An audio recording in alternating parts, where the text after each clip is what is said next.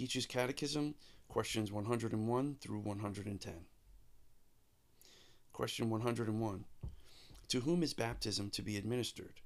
Answer. Baptism is to be administered to all those who actually profess repentance towards God, faith in and obedience to our Lord Jesus Christ, and to none other. Question 102. Are the infants of such as are professing believers to be baptized? Answer. The infants of such as are professing believers are not to be baptized, because there is neither command nor example in Holy Scriptures or certain consequence from them to baptize such. Question 103. How is baptism rightly administered? Answer. Baptism is rightly administered by immersion, or dipping the whole body of the person in water in the name of the Father, and of the Son, and of the Holy Spirit. Question 104. What is the duty of those who are rightly baptized? Answer. It is the duty of those who are rightly baptized to give up or join themselves to some visible and orderly church of Jesus Christ, that they may walk in all the commandments and ordinances of the Lord blameless.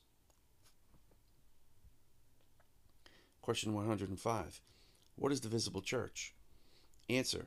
The visible church is the organized society of professing believers in all ages and places wherein the gospel is truly preached and the ordinances of baptism and the Lord's Supper are rightly administered.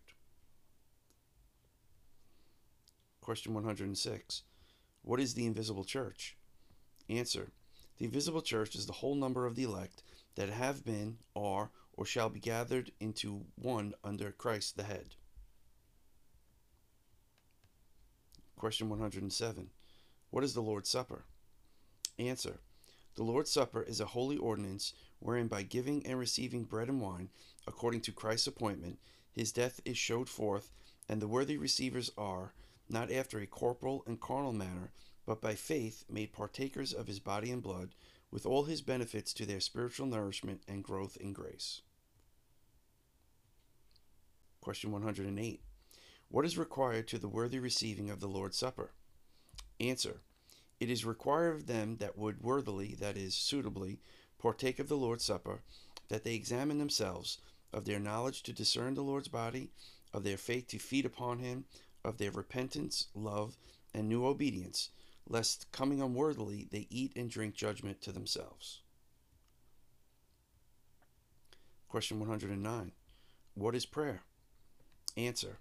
Prayer is an offering up of our desires to God for things agreeable to His will in the name of Christ, with confession of our sins and thankful acknowledgement of His mercies. Question 110. What rule has God given for our direction in prayer? Answer.